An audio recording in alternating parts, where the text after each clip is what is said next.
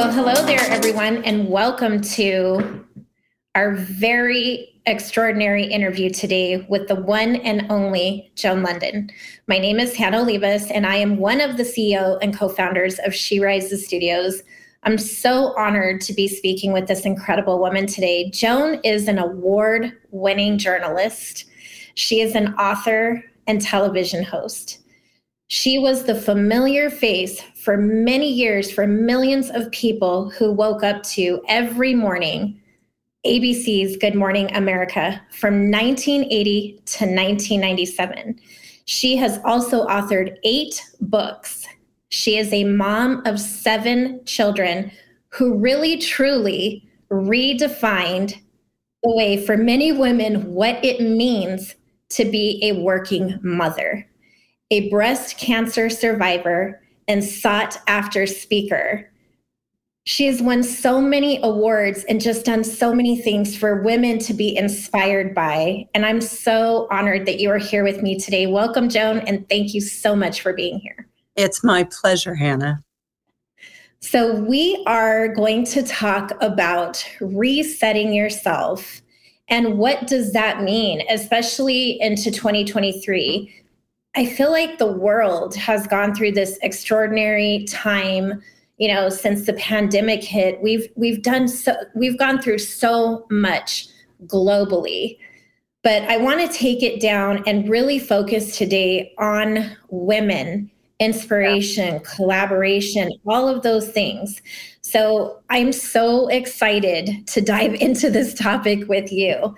And um, gosh, I just I I, I got to get I got I'm a little nervous, you know. Oh, just don't be. Um, no, no, no, This, this is so um, but I've been so looking forward to this for so long. So, with this being a new year, um, to reset. They want to reinvent themselves, especially women who play so many roles. So, what does it mean to re- invent ourselves or women in general? And most of all, what does that mean to you? I think all of life is just a series of reinventing ourselves. And, you know, women might not even realize how many times they've reinvented themselves. But, you know, when they got out of college, when they were in the work world, maybe a few different jobs, they get married, they might leave the work world. I mean, so often women find that when their kids go off to college, it's like they say, wait a minute, what now? It's like, did you not see that train coming down the track? Like, they've been in high school, they were about to go away. Um, you know, so sometimes it's just assessing life and not being smacked in the face by it. Um, understanding, you know, that your child's ages and how their needs for you change. Um, and not that not that they necessarily get any easier as teenagers than when they were toddlers. I think they're more challenging these days as teenagers. But, um, you know, I think men, in my opinion, are trained from the outset in life to get out there and show yourself on the football field or the basketball court and show everybody how terrific you are and toot your own horn. And women aren't really raised like that. You know, we we don't always have that um, starring role on a court or a field or somewhere to like express ourselves always. Uh, and so I think we have to learn it later in life. And it's hard to learn. It's it's hard to say, hey, I have all these assets and I'm I could really be good for your company because of blah, blah, blah. I don't feel like we're wired that way. I mean, I think we're just kind of wired as nurturers and to take care of other people. I mean, I remember after the show every day on Good Morning America, I would have done the show. I would have done all my post tapes after the show.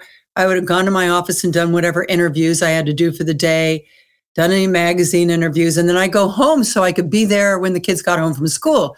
Meanwhile, my male co-host is in the corner office with all the vice presidents and they're doing like you know what went, what was on the show today what do we want to do tomorrow and you're not in that room if I had anything to do over again, I would say that I should have put myself in that room.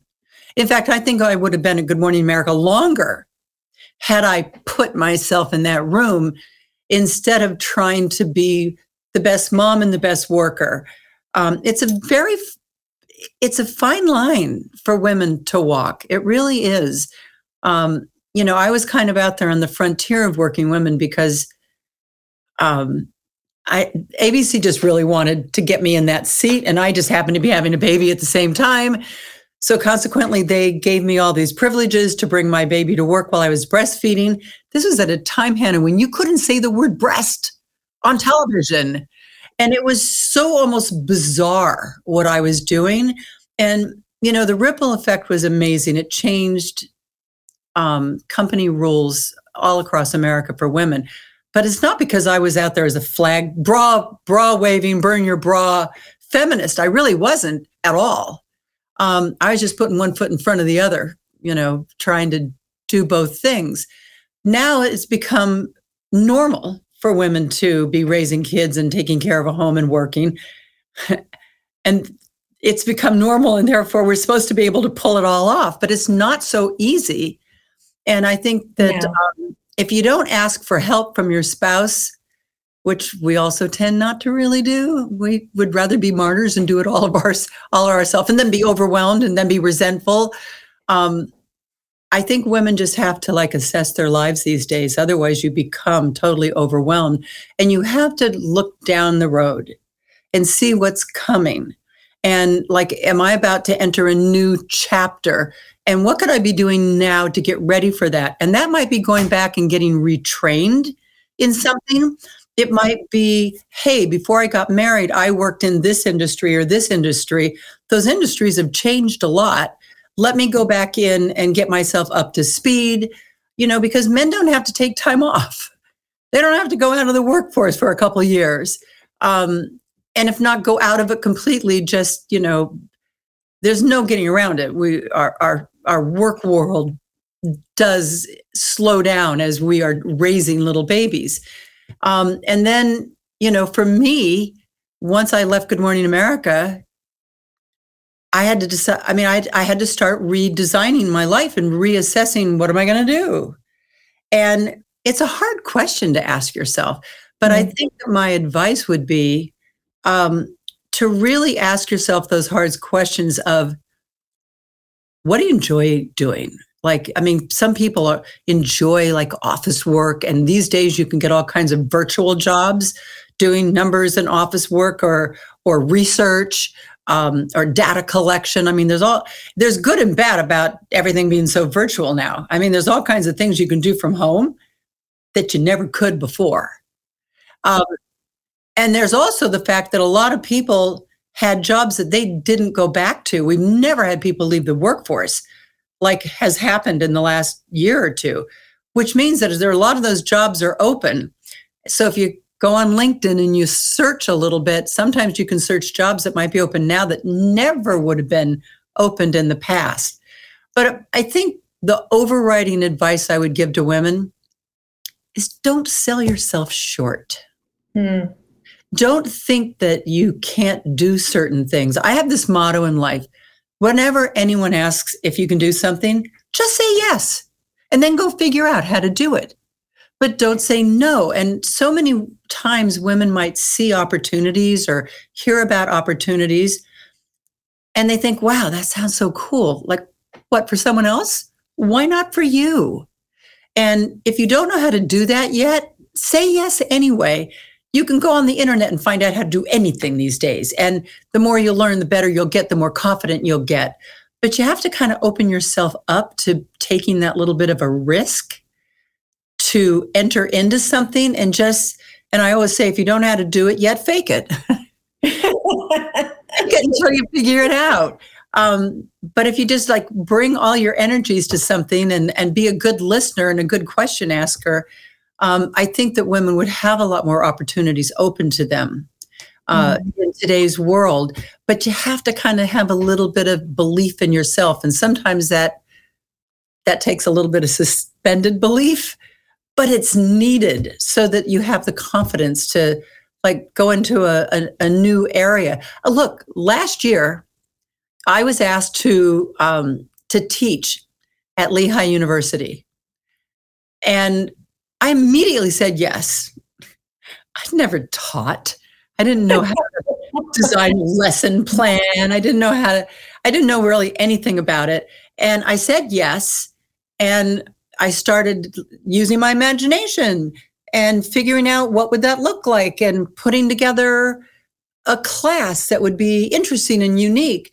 Um, I remember I told them, they said, Do you want to cap the number of students? I said, No, because I come from television. The more people who are watching, the more successful you are. And they said, No, no, no, right. no, no. You don't want 100 kids in your class.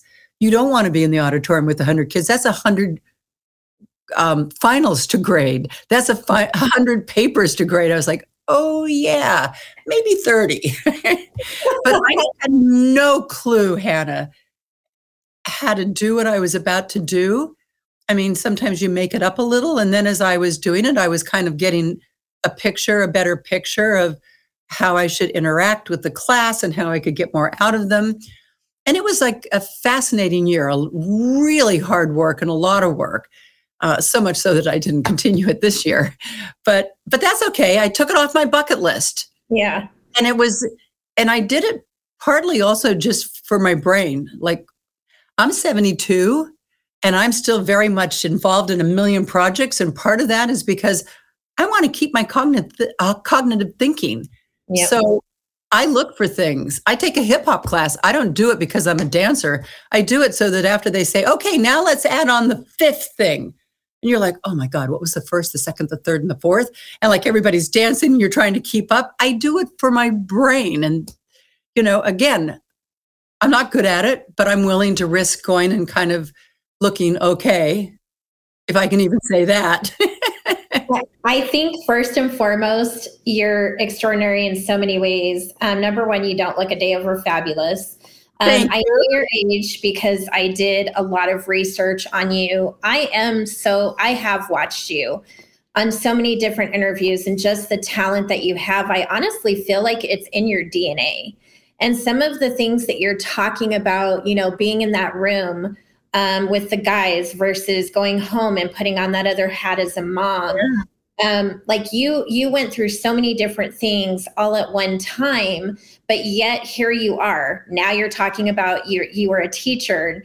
You talk about doing hip hop classes, and so it kind of, you, you just kind of re-inspired me because I'm in my late 40s and um, I was almost an empty nester, literally. And now I have this little 10 year old whom I'm raising, who she's extraordinary. And. I have grandkids. And so I was ready to step into the next pivot of life and wasn't really sure what that was going to look like. I always make the joke, what is it? Gonna, what am I going to do when I grow up? But yeah, the, I, I'd say that same thing. What do we, I mean, we can change we can step into new things and say yes because truth be told 5 years ago I would have never imagined sitting here with you today and I would never have imagined writing books or doing the things that I do so I think the message is so clear when you said say yes oh god Even yes. if you don't know say it and and like you said we are filled, we're so filled with knowledge everywhere you look. Anything you want to learn or do, yeah. you can do it. But you have to believe, you have to step out in faith a lot, which I'm sure you do all the time. Yeah. Um, which leads me to my next thing. And you know, we we created, and I'm going to be very open about this interview. We created all these different questions, but these interviews that we do are so conversational. Oh. Um, and, and those you, are the best. I love that. It is because that's when you really get to the nugget. But you talk about, um, you know, you were one of the first women, as you mentioned, to bring your baby to work. Yeah. So you, in essence, were this what a lot of people look at as the have it all woman.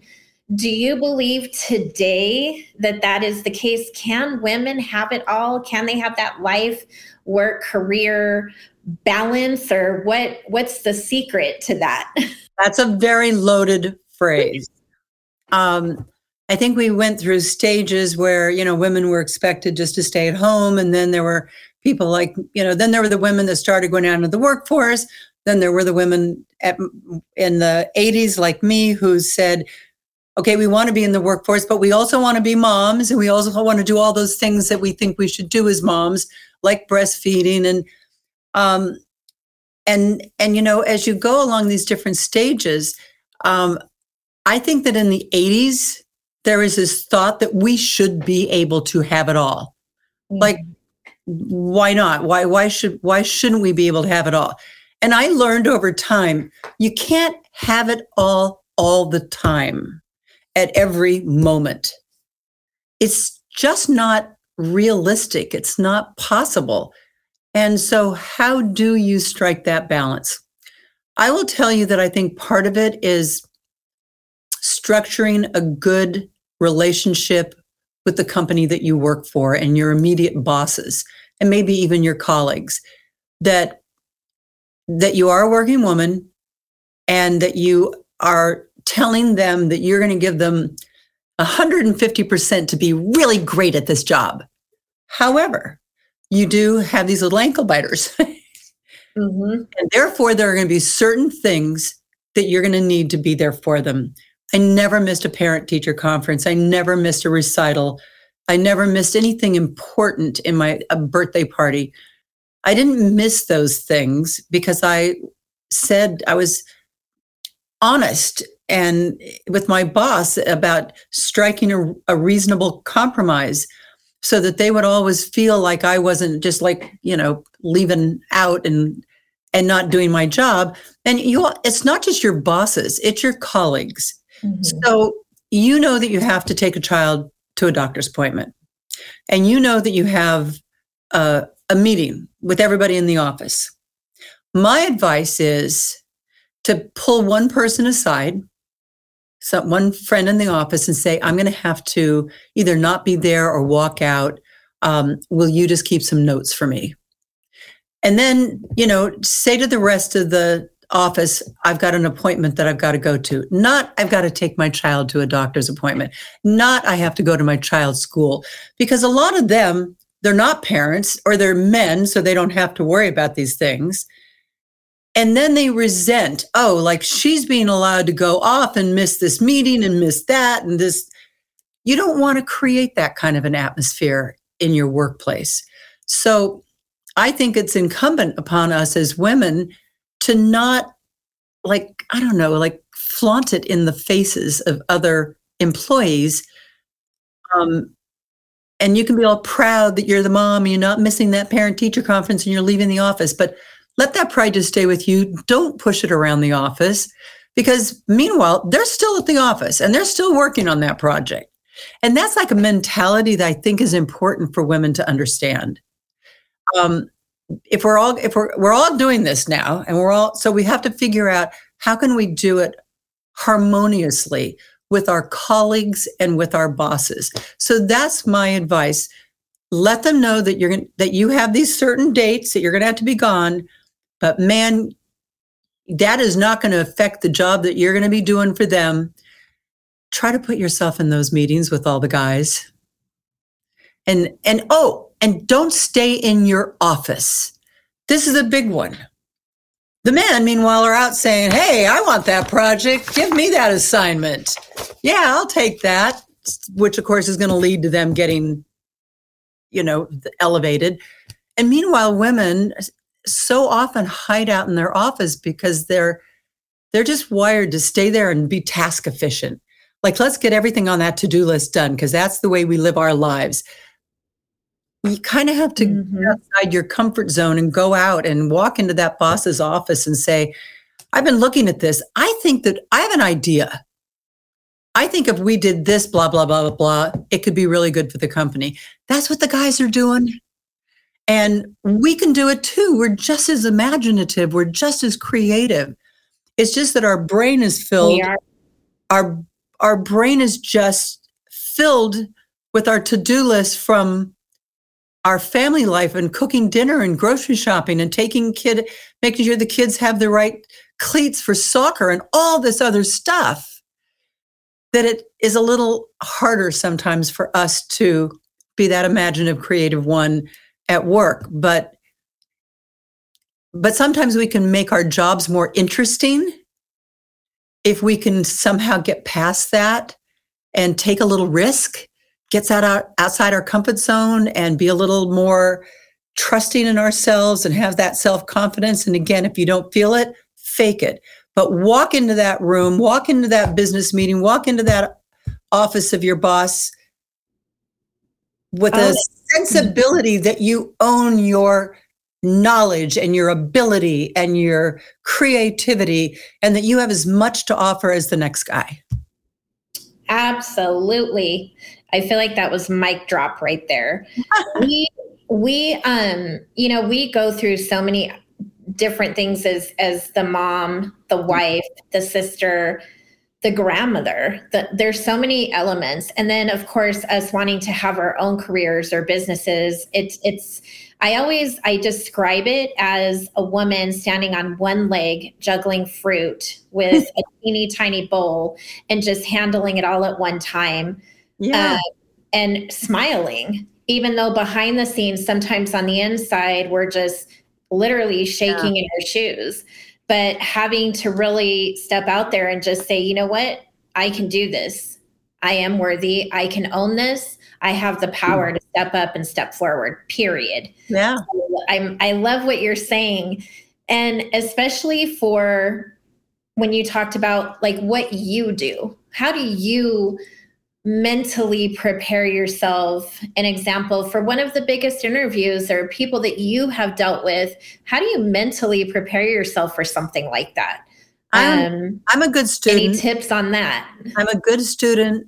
I am um, i'm a homework junkie. Whenever i get for instance booked on a speech i these days we never had google when i was on good morning america. We didn't have we couldn't go and just ask any question and find out any answer. They sent us reams of paper to read at night about who we were going to interview the next day. But today we live in a different world. And by the way, if you're going to go pitch yourself to a company, go online. You can find out everything about that company. You can find out everything about the person mm-hmm. that you're about to step in a room with and, and be interviewed by. But I'm a, a homework queen. I come well prepared to everything I do. If I'm going to do a speech for, I just did one two months ago for a, a cancer center and for their foundation, and I went online and I Googled it and I found out what do they what do they spend their funds for? How are they like I knew all about it, so I could craft a speech that really resonated with that audience. Um, I hosted the um, National Institute of Health Foundation award ceremony last month in Washington. So, you know, I went on and I I really researched all these scientists that were going to get these awards for having come up with these amazing discoveries with monies that had been provided for them by the NIH, the National Institute of Health. So when I walk in, I mean, sometimes I hear afterwards, like, that was amazing. Like, you seem like you just knew so, so much because I would add little things into my introduction of these scientists because I knew all about them because I put the time in. You just have to sometimes I mean, I love research, so it's easy for me to sit here and say this. Um, you know, you sent me a list of, I don't know, eight or 10 questions, not necessarily the ones we're doing right now, which is fine. But what do I do with those 10 questions? As soon as I got them, I as soon as I had a little period of time that I wasn't doing something, I opened up my laptop and I thought about each question and I answered them like, like three, four paragraphs. And then right before this interview, mm-hmm. what do I do? I read it over. So if you ask me any of those questions, I'll have already thought it through. You know, one thing I learned doing live television for 20 years is that you don't want to go into a live interview like a fishing expedition and just, you know, drop the hook in the water and hope something good comes up we had writers who yes. who spoke to these interviewees beforehand and they would provide us then with their notes from their pre-interviews and all of the you know research about the person or the event or the movie or whatever it was we were doing the interview for. And quite often i remember one time a writer called me and she was like reading me the questions and answers. And i said i have the interview. It's already been dropped off at my house. I don't need you to to to read off the questions to me, I need you to tell me what not to ask. Mm. Because you already know what questions you ask where the person went off on a tangent. Uh, you know, just went on forever and ever, or got real religious and in their their answer, and you're supposed to be, you know, I mean, I was on the air back in a day where David Hartman and me, and later Charlie Gibson and me, prided ourselves that whenever we did an interview, at the end of it, you wouldn't know whether we were Republican or Democrat or Catholic or Jewish or that we had a, a, a, solid opinion on the women's movement or anything else. That was not our job. Our job was to elicit the opinions of the people that we had on our show. It's changed. I mean, we're we're living in a world of opinion television and it's you know i don't have to tell you i don't think it's sitting so well with the american public. Um, right. um, it's just very different today but back then it was my job to learn as much as i could. And this there's a lesson here. Learn as much as i could about that person i was going to have to be talking to the next day. You can do the same thing if you're going to have to do an interview with a you know a, a possible boss or if you're going to have to walk into a, a a conference room and deliver a, a you know some kind of a presentation or stand up at a PTA meeting and have something relevant to say. It just takes going the extra 9 yards ahead of time and doing a little research so that when I don't ever start an interview ever not feeling confident about being able to either answer the questions if I'm being interviewed, but these days I do tons of interviews because I do them for the American Heart Association. I do them for Prevention Magazine webinars. I do them for uh, many, many, many different organizations. So I'm always doing these webinars, hosting webinars, interviewing people all the time. Everybody, sometimes people meet me and they say, How are you enjoying retirement? My husband always says, Just say yes, just say you're enjoying retirement. Don't try to tell them about 20 projects that you're working on. And I don't enter any of those webinars not truly understanding who the people are that I'm going to be talking to and what the issues are that we're going to be talking about. I walk in unbelievably prepared. And that's how I've garnered the success that I've garnered. And and you've done it so well. Uh, just hearing you speak, it's it's just it's incredible. It really is. You um you just continue to amaze me. And and thanks. Gosh, I wish there were so many people that were here today that could see and hear this interview happening. Um, you would just, I'm telling you, there's people that just are amazed by you on a regular basis. Um, you mentioned, and I wasn't really going to talk too much on this, but I feel like you can shed some light. Um, on uh, especially for women. So we are in new times. There are so many different things that didn't exist back in the 80s and 90s versus now. Specifically, you know, we're going through this time of chronic illness. I see women all the time being diagnosed with chronic illnesses, cancer, all these different things. I went through it. I am going through it. And a message that I've always wanted to share, and when I became public with my story, was I didn't want women, anyone, to give up after being told, you have cancer. The prognosis is this. And of course, I had pity parties, lots of them. The why me? How do I get through this? What am I going to do? I'm a mom, I'm a grandmother, um, I'm married, I still have so much to do. I went through the whole thing um, and I and being very honest, I sought help. I had to ask to. I need to talk to somebody. Yeah. And so you brought that up earlier when you said ask for help. Yeah. Ask for help. You've been so open about your own journey with cancer, and you help so many women. And, and believe me when I tell you, you have to mm. really be strong and hang on and lean into others when we're at our sometimes weakest moments in life. So I feel like that's so incredible what you've done, what you've shared. But here we are in 2023, and we're in this pandemic, and now all these other issues are almost being pushed back. Yeah.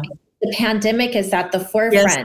And Hannah, unfortunately, so many women didn't go for testing Yes. Um, go for their, you know, um, mammograms. And my cancer uh, surgeon, when I went in for my my annual checkup, I'm eight years out, and I had triple negatives. So if you're, you know, yes, I was bald for a year, and it was tough, but um, because of it being triple negative, I now don't have any lingering anything lingering on. I don't have to take medications or anything. Uh, I have girlfriends who ended up um, having to take all kinds of medications the rest of their life, which are problematic for them. Um, we live in an amazing time right now, quite frankly, an amazing time when it comes to cancer. Mm-hmm. Um, we have had more discoveries, important discoveries for cancer treatment and eventually cancer cure in the last five, ten years than we've had in the last 50 years. It's been, it's, it, the, first of all, um, some of the big money uh, has been dealt out in a way like they would go to um, the four big uh, cancer institutions, like in the Boston area, and they'd say, We're going to, because there was always this competition for funds. And it made everybody do their research in a silo and not share it with anybody else. And we weren't advancing cancer research at a fast enough rate doing it that way. But then, as big money institutions from the National Institute of Health to BCRF that would say, we're going to give you funds, but you have to share your information. And by doing that, and that started about 10 years ago, it really got underway about eight or nine years ago. Consequently, by everyone in all these different research um, facilities around the world, not just around the United States, around the world, that are all doing research. And instead of doing it independently in a little silo, now that they're all pulling that research together, the discoveries have become exponential and at like rocket speed.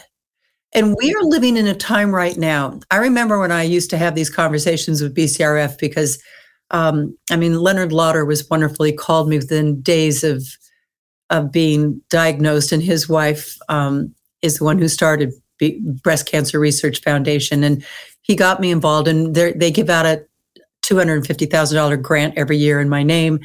So, and I go, and so what do you think I do, Hannah? Of course, I say, so who are you planning on giving it to?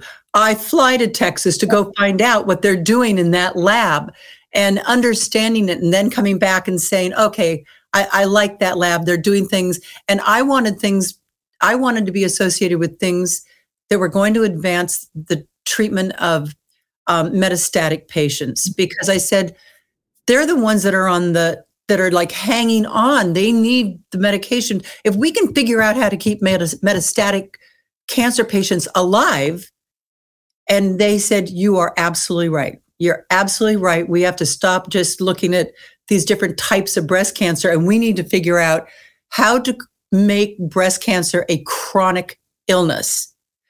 They figured it out with AIDS. It was a fatal illness. And then through all this research, they figured out how to make it a chronic illness that you live with with medication the rest of your life.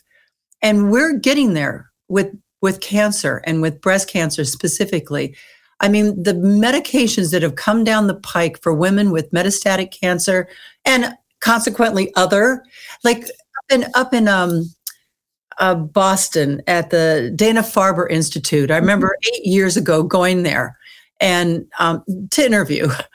I mean, not to be treated, but to interview. And they said, We're studying triple negative right now. Triple negative is this, it's not like one of the other three breast cancers. It's this other cancer, cancer that's almost like an, what they call an interval cancer. It could have happened anywhere in your body. It just happened to occur in your breast. And they said, We're going to know in a few years how to treat. Um, and said, We're already finding out that triple negative is actually about eight different kinds of breast cancer. We now know, here we are eight years later, we now know that there are the, all these different buckets of triple negative, and they're finding treatments to treat each one of those specific different kinds of triple negative. they've also come out with the way that when you're um, diagnosed, that they can test your tumor mm. and find out which medication is going to really work and which one won't work. And before we had that ability, they would just, I'm one of them, they just doused me with as much chemo as they possibly could without killing me. Mm-hmm. I mean, mm-hmm. that's basically what you go through in the kind of chemo treatment that I went through. And I think that t- 10 years from now, just like we say now, wait, they used to put leeches on people to, to yeah. disease. They're going to say 10 years from now, wait, they used to douse people. They used to douse women with enough chemo to almost kill them, not, not quite, in order to kill that tumor. And they're going to be aghast at that. Because, you know, I say in a lot of my speeches when I go to big cancer organizations, we need to get to the point where we only give a woman the amount of cancer only, enough to actually kill the tumor, mm-hmm. not the amount yeah. that is tolerated. Right. In the past, we gave as much as would be tolerated without totally taking away your immune system. I mean, I had to have two blood transfusions during my treatment because my my white blood cell count got down so low. And a lot of that kind of toxic chemo has an afterlife in your body. Some of that mm-hmm. chemo will be in my body until the day I die. And so we've got to get, so now they're figuring out how to get past that mm-hmm. and how to create new kinds of treatments that won't do that to you, that won't stay in your body forever. And now we also have that testing where we can find out don't give her a ton of Taxol if Taxol is not what's going to treat her tumor give her some other kind of treatment. So we've kind of gotten away from that standard of care. And we were stuck in that rut, boy, for a few decades where every woman that came in and got diagnosed with breast cancer got the same exact treatment when we know really well that no breast cancer is alike. No person's, one, they're totally different inside each individual. And you need to have personalized treatment. And we're there now. So I will just say to everybody out there if you're dealing with cancer or you're you're diagnosed within the next coming years, you have a friend, just know that you couldn't be living in a better time than right now. The there's so much hope right now because of the multitude of answers to research questions and new treatments that are coming up and we we may see a cure to cancer in our lifetime I mean, Hannah, you might. I don't know about me, but I think you may see. Um, we're we're coming to it. We're going to get there. I think. I I believe that we are, and I want to thank you for for sharing that part of your journey. I know that wasn't in what we discussed. Um, but I felt like it was something that women needed to hear that there is yeah. hope. We are we're you're not alone. Um, yeah. There is so much incredible research going on. I'm, I'm getting ready to yeah. go into clinical trials, so I know what you're talking uh, about. Send um, you healing energy. Thank you. Through the so It's just uh, it's it's a part of life. No yeah. one is exempt from certain things that happen in life. It's what we do with it. Um, I always say, you know, there in the mess, there's a message, and that's what I hang on to uh, on a personal note for me yeah. anyway. So let's talk about, you know, when we talk about reinvention, we talk about what 2023 has. Um, so many people wait for New Year's resolutions. I'm not one. I'll I'll be truthfully honest. I'm not a resolution fanatic. Me either. I, I believe reinvention can happen at the moment you decide I'm ready to do something different.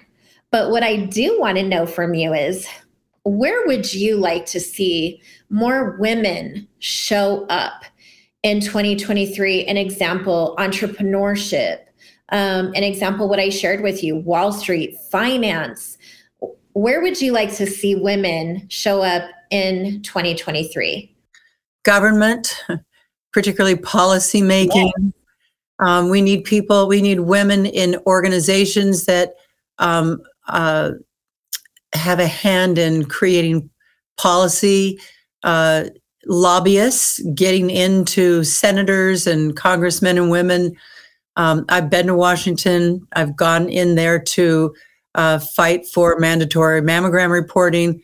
When I was going, we couldn't even get all the women senators to sign on to the bill, and it had no financial component.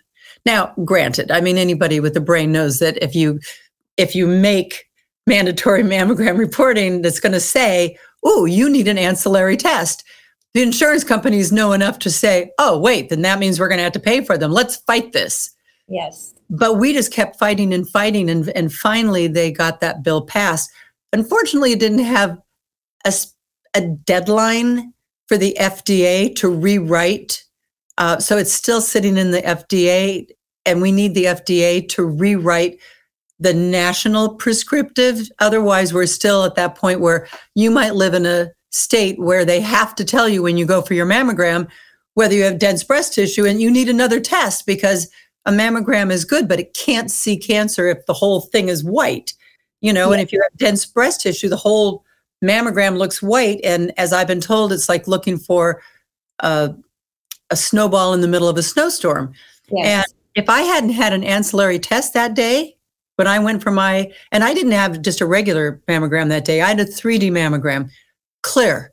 Then I walked across the hall and I had an ultrasound and found out that I had stage two triple negative breast cancer. So women need to have that knowledge. But right now we're still operating on state by state. And you know, you can Google and go online and find out what the laws are in your state.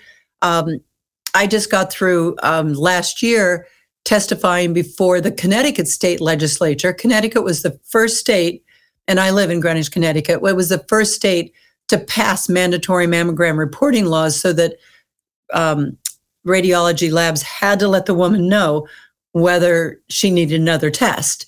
Mm-hmm. And then I went back and I uh, I testified before the committees uh, that were going to approve the law that said the insurance companies had to pay for that test. And it finally passed here in Connecticut. But again, we're still doing it state by state. Mm-hmm. And meanwhile, women are dying and of cancer and they're not getting the other tests that they need. And it's also foolish because if you find a woman's cancer early on, the treatment for it will be far less. The cost to the insurance company will be far less. And the prognosis and, and how long that, that woman's life will last will be much better. It'll be much better prognosis. It makes no sense to not pay for the test to catch the cancer so that you don't find out until you're like stage four and then you're dealing with metastasized mm-hmm. cancer. It makes no sense. So I would like to see more women. We don't have enough female gynecologists. Mm-hmm. We don't have enough female gynecological surgeons. Mm-hmm. We don't have enough female urologists. We don't have enough female radiologists. We don't have enough um, females in different parts of the government that are thinking about what women are dealing with. I testified before the House Ways and Means Committee a couple of years ago, trying to get them to pass the Family and Medical Leave Act. And I was mm-hmm. saying, look, women leave the workforce not just even to have babies, but yeah. to take care of aging parents.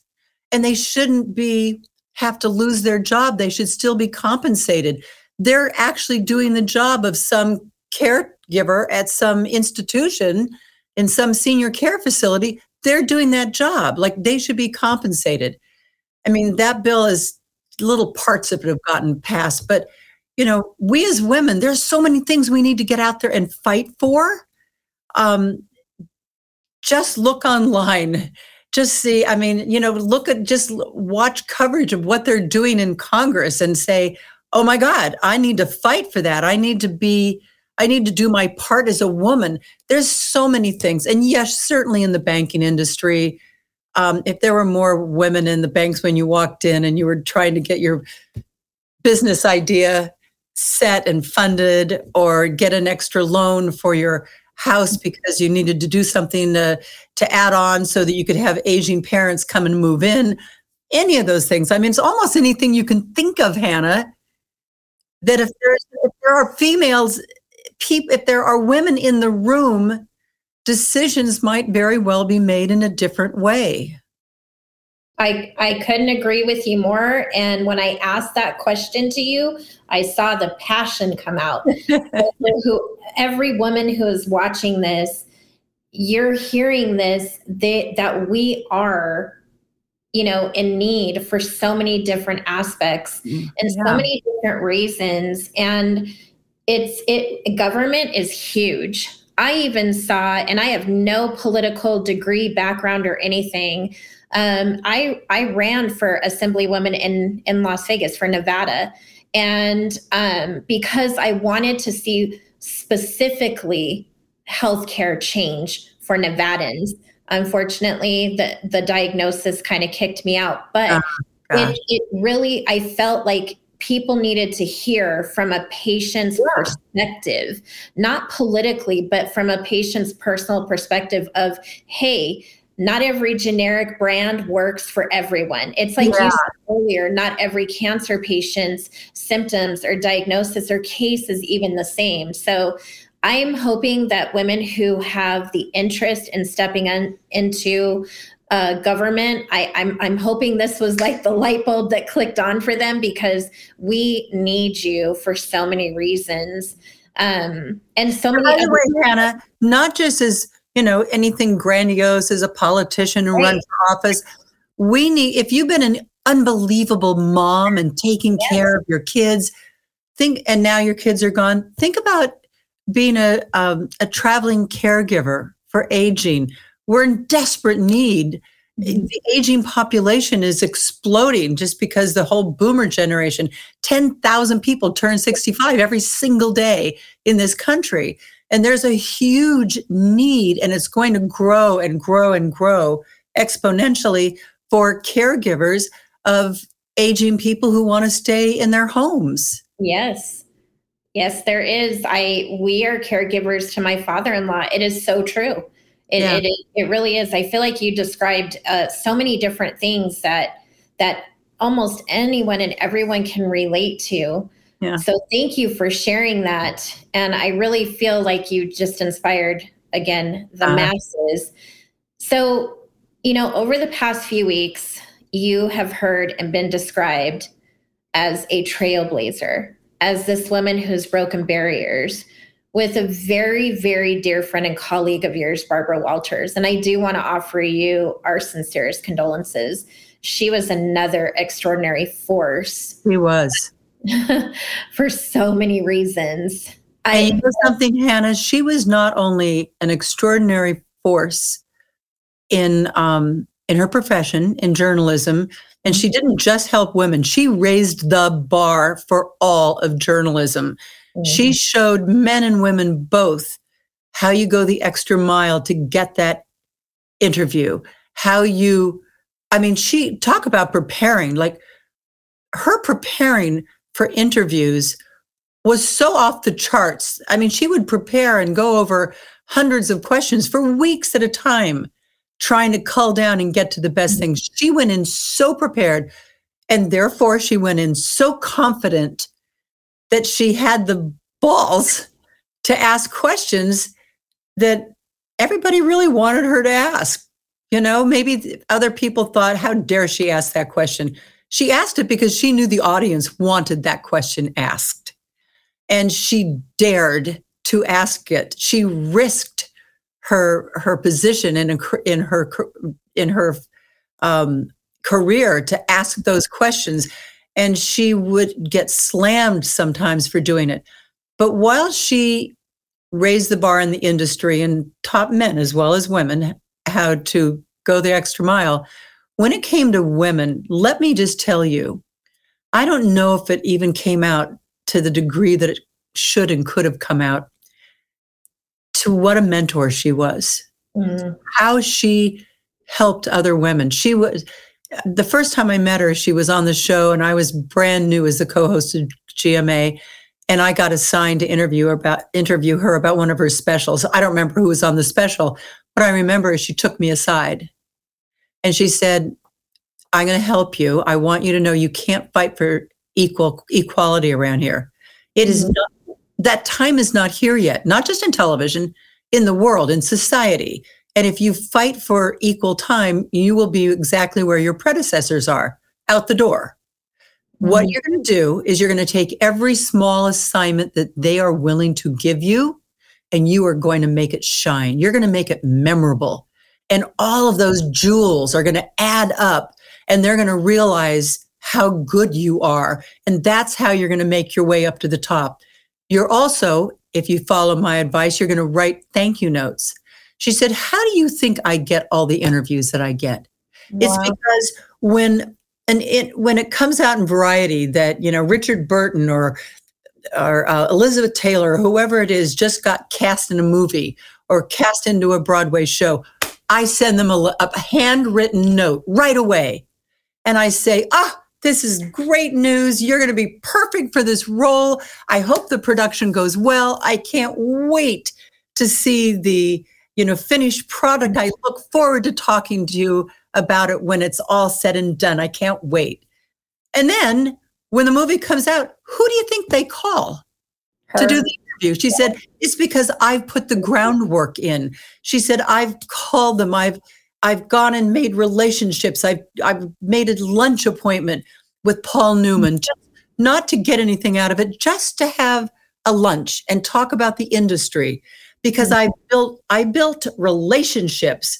So when he had a movie come out, who do you think he would call? Because he had a relationship with someone and therefore he had a trust in that I in in doing the interview with me.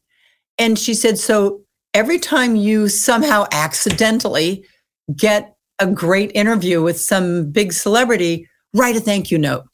So here's what happened. Sometime after that, Richard Burton got cast into a Broadway show, um, Equus, and David. I, it was David Hartman that was I was with at the time. Those were the first ten years I was with David. The second ten years I was with Charlie.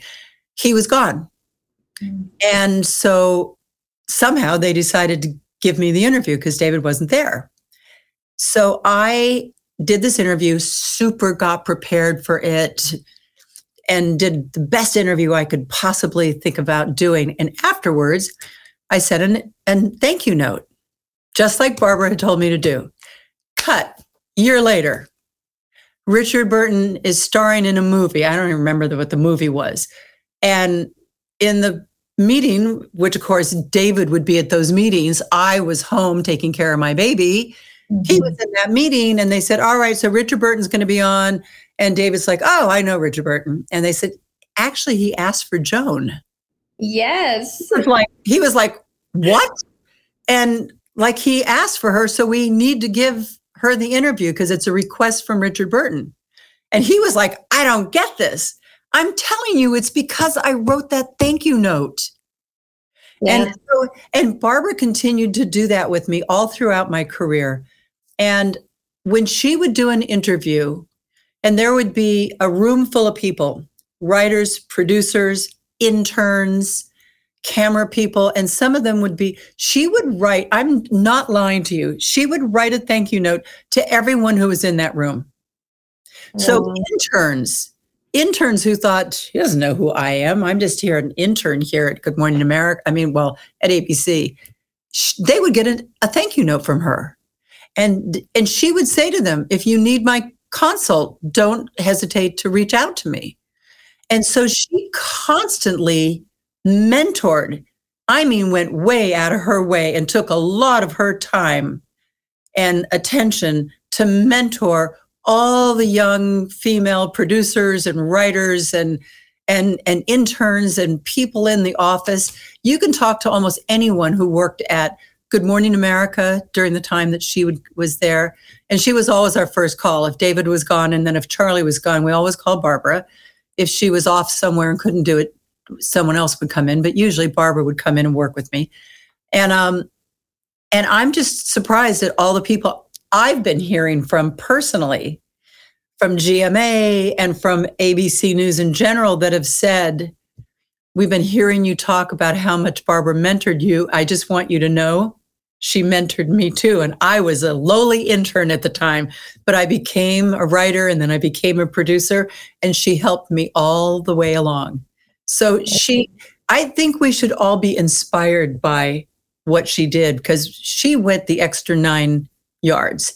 Yes.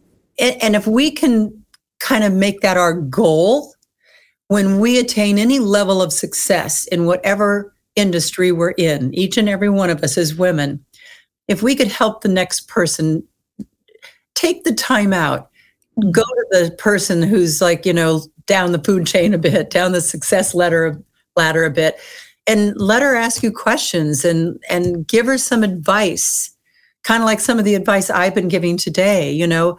Help that next person because i always find that if you help others you help yourself. That's kind of just a truth. It is. It's it's paying it forward. Yeah. can you tell me i just have to know what was one of your most favorite times with barbara just one of your most incredible memories of her? If, and I know that's a loaded question, but there has to be something that just totally sticks out to you in addition to what you just shared. Well, a lot of it is just the woman to woman conversations we had during commercial breaks and us talking about she her biggest regret was not being with her daughter Jackie more more mm-hmm. often when she was a, a young kid because Barbara was just so entrenched in her focus. But I'm going to tell you, one this because it just sticks out of my mind. So Barbara came in because uh, whoever Charlie or David was gone, and we happened to have Kermit. It would have been David because my little girl Jamie was about five years old. So it would have been 1985. And Kermit the Frog was going to be on. So, of course, I said to Jamie, Kermit the Frog is going to be on the show tomorrow. Want to come into the studio? And I would do that every now and then whenever I thought that there was somebody that they would like, mainly if Jack Hanna was bringing on a, a silver tiger or, or, you know, some animal. So I brought her in with me. And in the makeup room, we Jamie was in there and and she had, of course, her Miss Piggy, because she never went anywhere without Miss Piggy, her stuffed animal.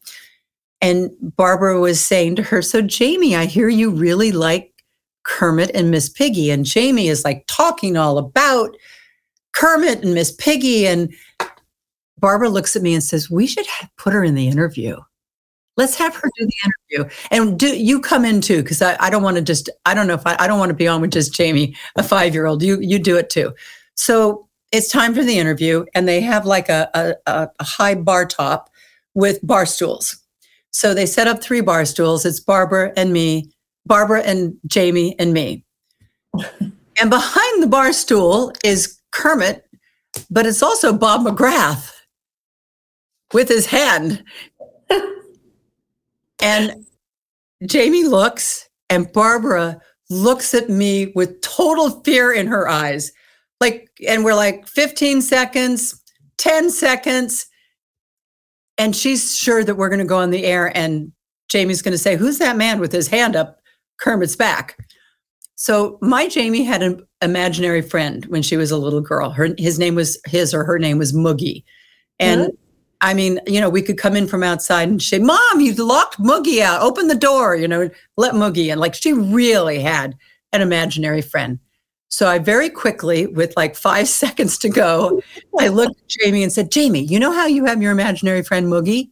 She said, Yeah, mommy. And I said, That's Kermit's imaginary friend. And she's like, Oh, two, one, you're on. And Barbara starts the interview. And, you know, Kermit's right up there.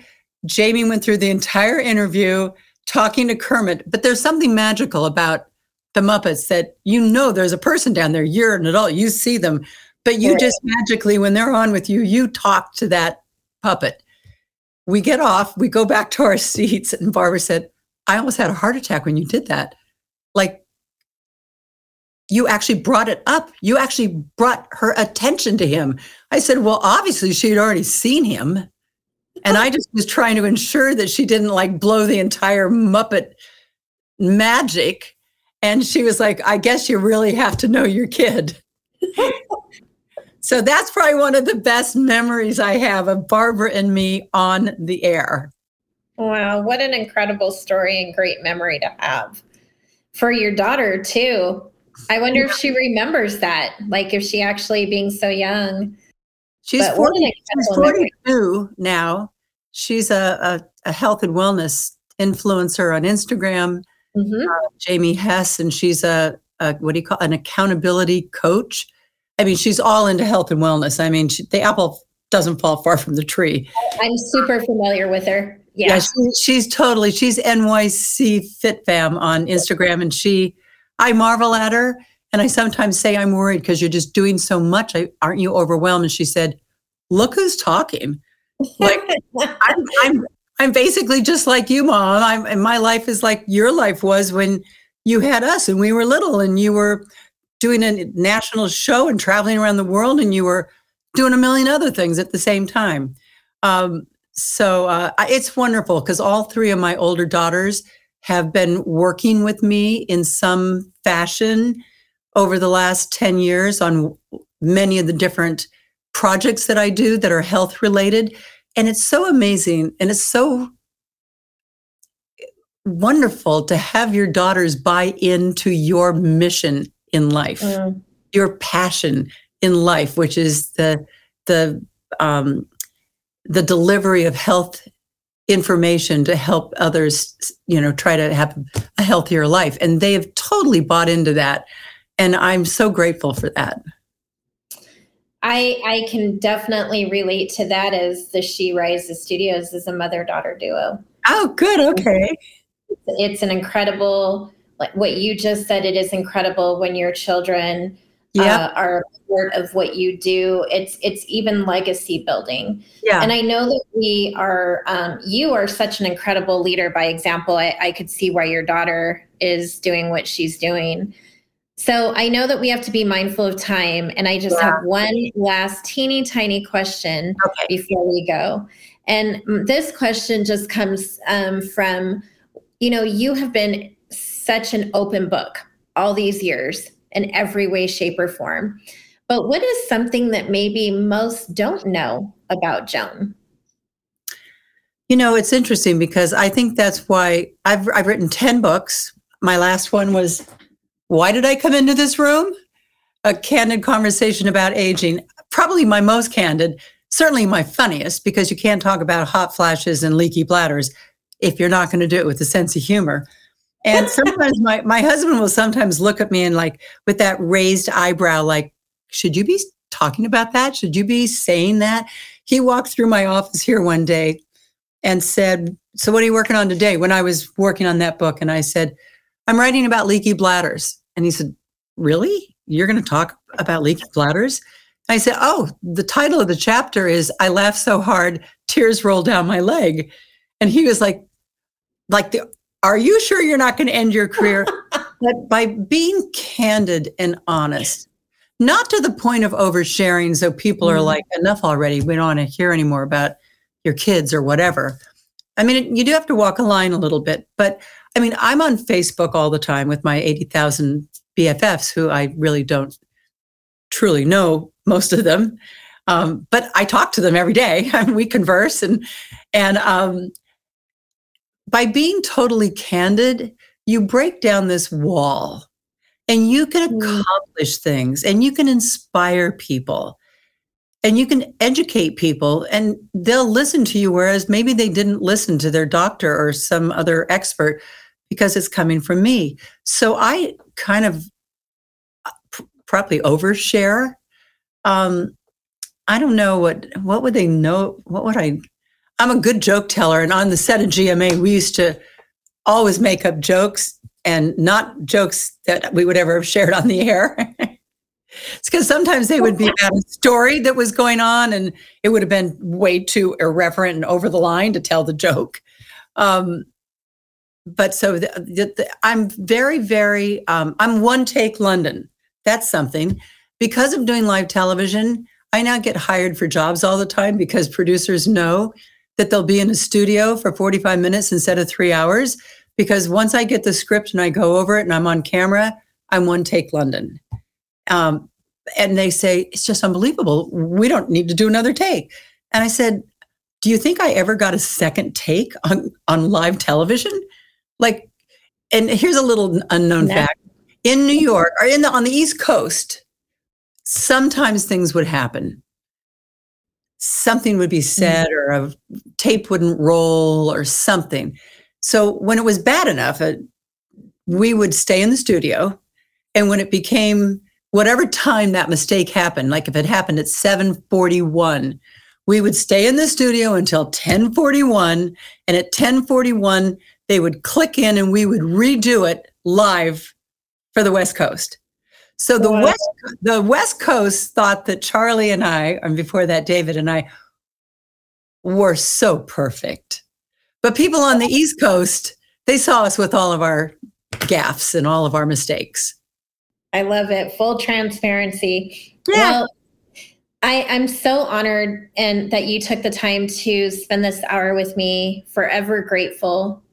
Uh, thank you so much, Joan, for for just being that leader by example, for full transparency, and just just having this conversation with me. It, uh, it really truly is an honor, and you've made my day. Probably the next, good. you know, twenty years. Um, I feel like we have so much more to look forward to from you. I'm excited. Um, for for what's to come for you and and thank you so much for being with me today i hope you have an incredible 2023 and bye-bye to all of you watching bye everyone Thank you all so much for joining another episode of She Rises Studios podcast. Please follow us online at She Rises Studios. You can also visit our website at www.sherisesstudios.com.